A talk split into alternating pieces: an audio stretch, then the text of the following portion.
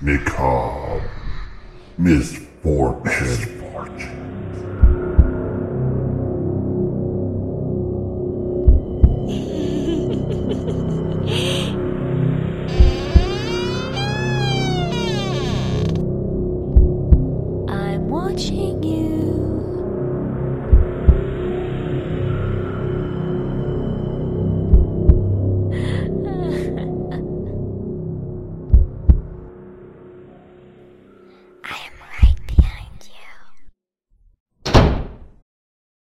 Hey guys, welcome to episode 20 of Macabre Misfortunes.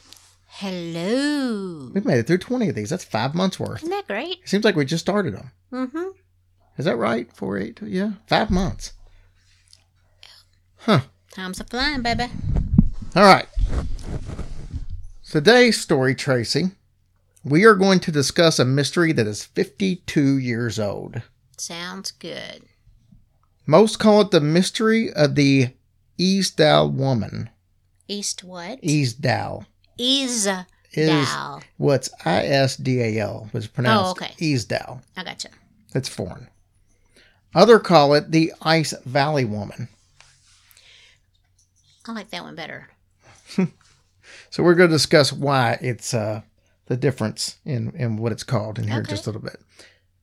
This case is fascinating, so we're just going to jump right into it. On November 29th, 1970, a man and his two daughters were on a hike. It's in a uh, very remote wooded valley in western Norway. This area is called Isdalien, Mm-hmm. and it is a right outside the city of Bergen in Norway, and it means ice valley. Okay. So that's the difference in the difference, name. Okay.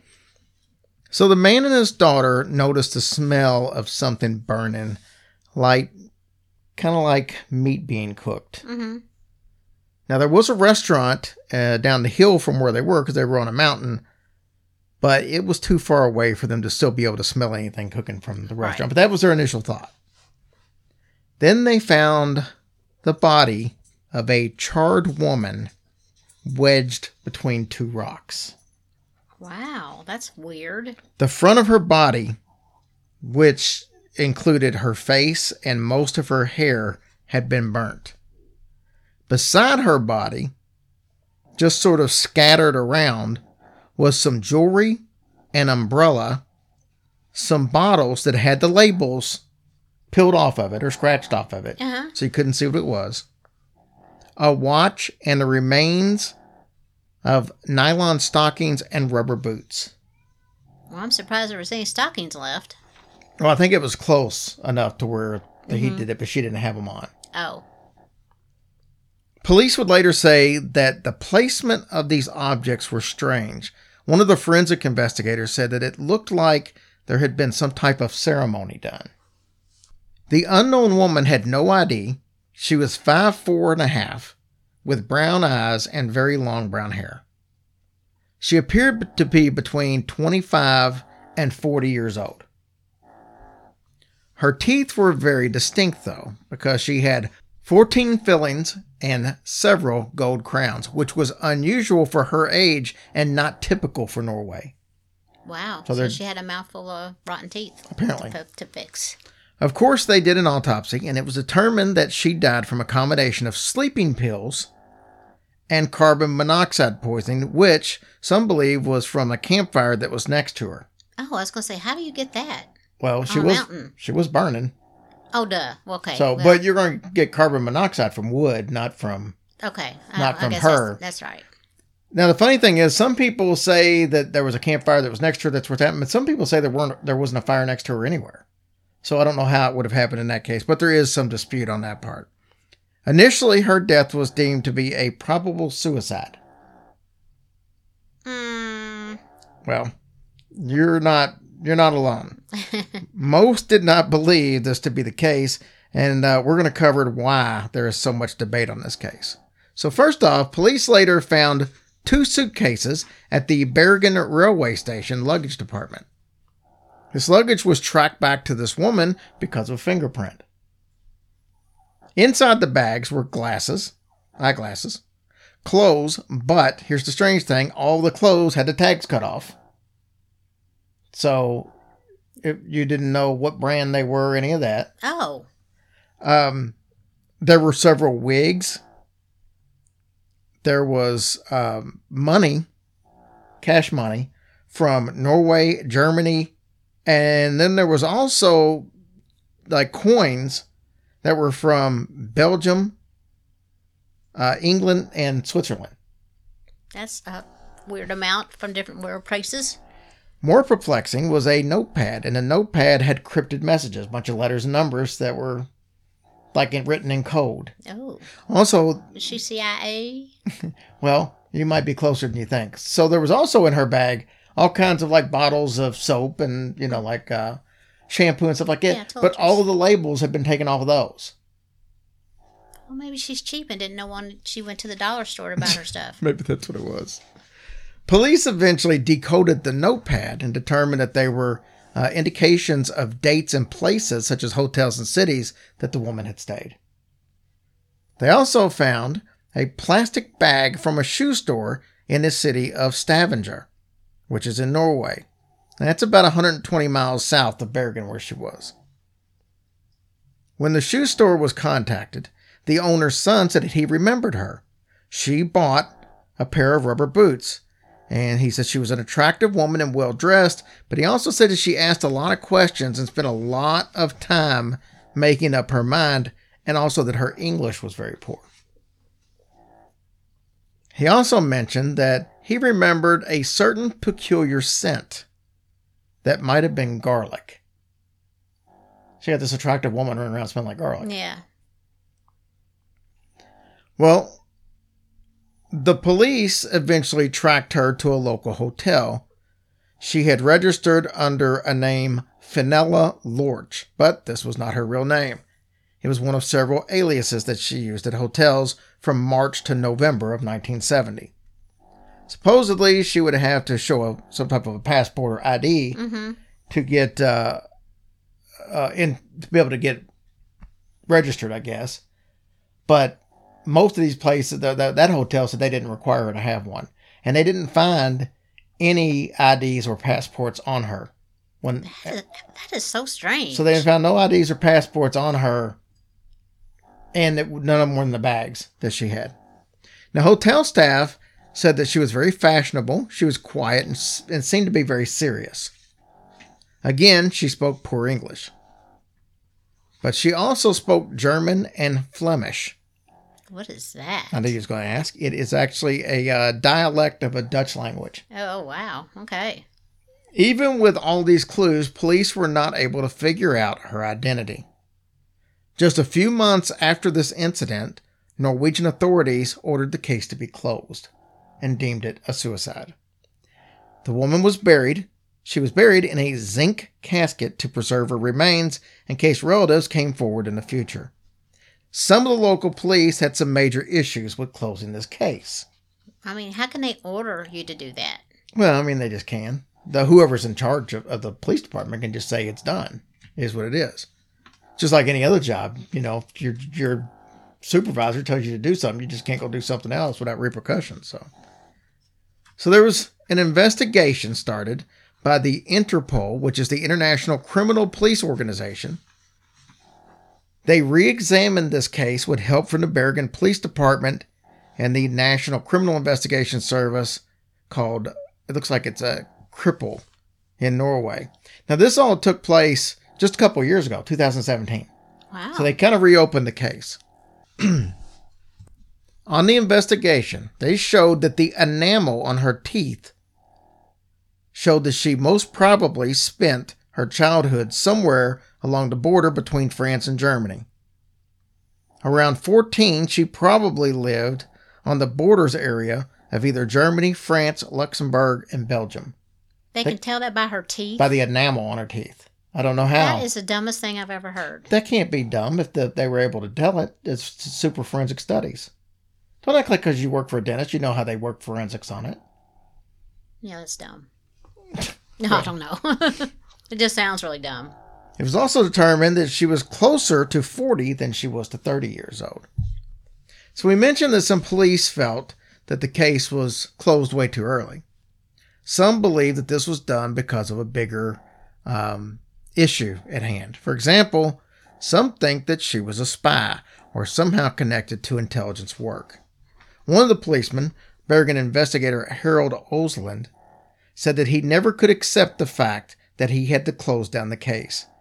The case broke his trust in his profession because barriers were, th- were being put on their work. So, yeah, he didn't agree, but like you said, you got to do what you got to do. Tracy, do you want to hear a fun fact? I would love to hear a fun fact because What- I love to learn. Well, and you didn't catch this. I'm surprised you didn't. Uh oh. What I didn't catch. Well, we mentioned that they just reopened this case and they did um, some forensics on her teeth, her enamel. Yeah. But didn't we mention? Because I said that's dumb. but didn't we mention earlier that her body was buried back in 1971 when they closed the case? Oh. Okay. Yeah. That's a little. How did they pull that off? Well, when they buried her, they kept the jawbone and her teeth from the casket. That those didn't get buried. That's the only things that didn't get buried. Well, and if she had all those crowns too, that they're not going to deteriorate. Right, but they did their study on the enamel. Um, on the crowns. enamel. Yeah. But anyway, that's uh, that's why that didn't happen. Okay, so here's some other strange parts to this case that really didn't get answers. Why did she have so many identities and have so many unexplained travel plans? Many do think that she was killed because she was a spy or uh, at least doing something along that lines. Because you got to remember, this is during the time of the Cold War. Mm-hmm. So, and she was over there in Europe. You got Russia and everything, you know, not too far from areas that she was growing up from. Norway had also experienced some strange disappearances that were close to military installations in the 1960s. Oh. So she wasn't the only person to have a strange death or a Yeah. disappearance. doesn't sound like it. And those people who went missing in Norway were all tracked back to international espionage. So, right back to the spy thing. Ooh. Hey, would you like to be a spy? No, I don't think I would either. I have no desire to do that. Yeah. No, I don't think I would. I'd probably blab. I couldn't keep it a secret. I know you couldn't keep it no dang secret. Declassified records of the Norwegian armed forces also revealed that many of that woman's travels seemed to correspond with the top secret trials of the Penguin missiles. That was a missile that was actually made by the U.S., but they were actually testing over there. Okay. and that's it was Soviets that were testing it, but it was at the same time that she was traveling, and a lot of the dates where this was happening and where it was happening Coincided They with- were able to mm-hmm. coincide that she was there during that time. Okay, so the question is: Was this a suicide or was it murder? I'm sorry. I don't see how you get yourself between two rocks and catch yourself on fire. Well, she was between two rocks and a. Hard place. Yeah. Well, still. I'd Well- like to be badass just like her, maybe just a little bit. I think suicide seems to be far fetched. Even if you were between the two ro- the rocks and you took all these pills, why would you set yourself on fire? No. You- I mean, that makes no sense. No. It makes no sense. And an- another thing is, I mean, it's not de- definite because not everybody does, but most of the time, if you're going to commit suicide, you a lot of times do leave some kind of note. Mm-hmm. You know, Yeah, but she couldn't do that if she's a spy. no, but that's she's not going. I'm just saying that that's oh, it just doesn't seem like it'd be suicide. It's far fetched to me. She took a bunch of sleeping pills, set herself on fire. That's out took for me. That's mm, nobody's going to do that. Yeah. It's Nope. very sad. And why was all of her stuff all the Scattered labels and stuff and scraped all off labels, and all yeah. that? So the other thing is, was it because no, but right, because because they took all that stuff off, they don't want any little bit of evidence to. Yeah, but the stuff was also off in her bag. That was at the at Oh. the train station still. Okay, So she know. traveled with it like that. Maybe just not to see for people to see. Oh, this came from Germany or this Mm, came right, from. mhm. That's my guess. Was it murder? Well, what we do know is there was a taxi driver that took this woman from the hotel that she was staying at to the Bergen railroad railroad station where her suitcases were found. Okay. Okay. So we know that. but the taxi driver was never able to be found. But in 1991, a taxi driver wishing to remain anonymous came forward and said that he's the one that picked her up. And she was joined by another man for the ride to the train station. And then they both got off at the train station, and he doesn't know what happened after that. Right. I guess it's been eating at him, huh? Here's the biggest part of the case to me. In 2005, this remember this happened in 1970. In 2005, a Bergen resident came forward after seeing a composite sketch of this woman. Now, he had said that he was hiking in that same area five days before they found the woman's body. Okay. He said that he had seen her while he was hiking. She was in unusual clothes, that's why she stood out. He said that most people wear warm hiking clothes when they're out there, but she was dressed in light casual clothes, not like she was ready for a hike. Mm-hmm. She seemed very resigned, even melancholy was his term. He thought she was going to speak to him, but then she didn't. He then noticed that she was being followed by two men, and they were wearing very, very heavy, warm coats.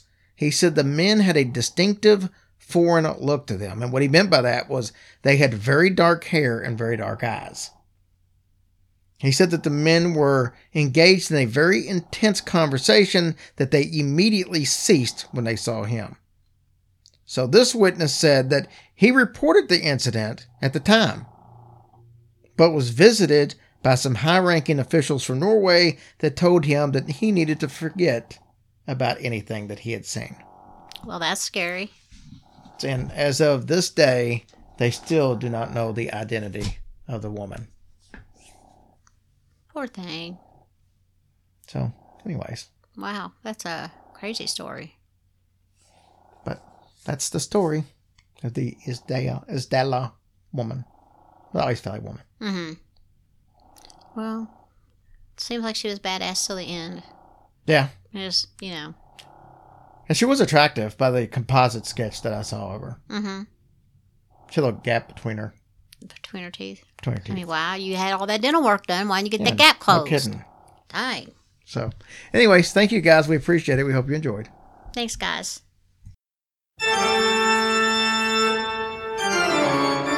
Tracy, what I tell you about playing the organ while I'm trying to record a commercial? Dang, my bad. Get off my nuts. Hey, Hillbilly Horror Stories fans, I'm Annie Weaves. And I'm Brendan Shea. We are paranormal investigators and hosts of Serial Spirits Podcast. We're excited to be a part of the Hillbilly Horror Stories 6th anniversary live show at the Old Hospital on College Hill. We have had the privilege to investigate there, and wow, is this place active. Hey guys, it's Jerry. And Tracy? We are so excited to have Annie and Brendan with us on Saturday, August 20th at the Old Hospital on College Hill in Williamson, West Virginia. You will hear both shows do a live version of our podcast, and then everyone will get a tour of the hospital. Get your tickets today at hillbillyhorrorstories.com. And don't procrastinate because seating is limited.